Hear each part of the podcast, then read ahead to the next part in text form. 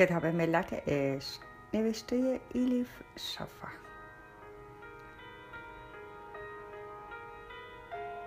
ترجمه ارسلان فسیحی.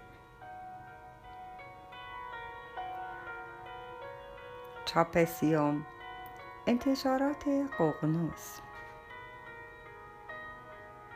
خانش توسط هوریه کوکلانی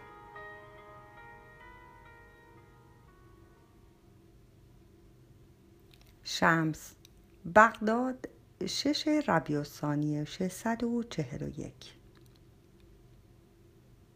امروز هنگام سپید دم از بابا زمان حلالیت طلبیدم و به راه افتادم.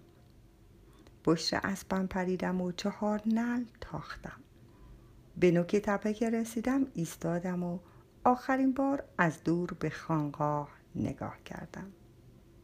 ساختمان آجوری محصور میان درخت های توت بلانه پرنده مخفی میان بوته ها میمانست.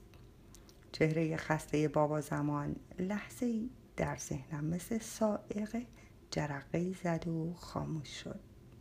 می‌دانستم دلواپس من است.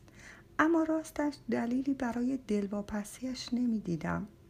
تا آنجا که من می‌دانم باید دلواپس کسانی شد که از عشق دور می شوند نه کسانی که چهار نل به طرف عشق می تازند قاعده دهم به هر سو که می خواهی شرق غرب شمال یا جنوب برو. اما هر سفری که آغاز می کنی سیاحتی به سوی درون خود بدان. آنکه به درون خود سفر می کند سرانجام عرض را طی می کند نمی‌دانستم در قونیه چه چیزهایی در انتظارم است. اما آماده در آغوش کشیدن هر سرنوشتی بودم که شهر برایم رقم زده بود. با همه دشواری ها و ناراحتی هایش قاعده یازدهم.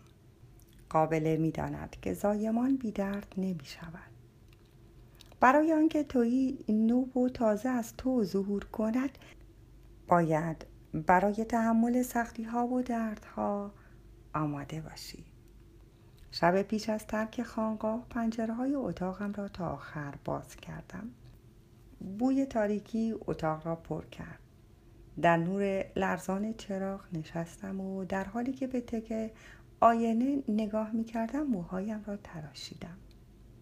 گلوله گلوله مو می ریخت روی زمین. با استاره همه موهایم را از ته تراشیدم. بعد با آرامش و تک تک ریش و سیبیلم را تراشیدم. از شر ابروها هم خلاص شدم. کارم که تمام شد صورتم را کاویدم. صورتم جوانتر شده بود و روشنتر. تمام موها که رفته بود نه سنم مانده بود نه اسمم نه جنسیتم. نه گذشته نه آینده. تنها برای حال مهر شده بودم تا ابد. به اتاق بابا زمان رفتم و خواستم حقش را حلال کند. تا حالت جدیدم را دید گفت می‌بینم سفرت از همکنون تغییرت داده. حالان که هنوز شروع نشده. قاعده دوازدهم. عشق سفر است. مسافر این سفر چه بخواهد چه نخواهد از سر تا پا عوض می شود کسی نیست که رهروی این راه شود و تغییر نکند. بابا زمان تبسمی نامحسوس کرد و مرا پیش خود خواند و قوطی مخملی به دستم داد. درون قوطی سه چیز بود. آینه با قاب نقره‌ای یک دستمال ابریشمی گلدوزی شده و یک شیشه کوچک بلوری. اینها در طی سفر کمکت می کنند هر موقع احتیاجی داشتی از اینها استفاده کن. اگر اعتماد به نفست متزلزل شد این آینه زیبایی های درونت را به تو نشان می دهد. اگر اعتبارت لکهدار شد این دستمال ابریشمی به تو یادآوری می کند که مهمترین چیز پاکی قلب است. مرهم درون شیشه نیز زخمهای ظاهری و باطنیت را مداوا می کند این را بابا زمان گفت.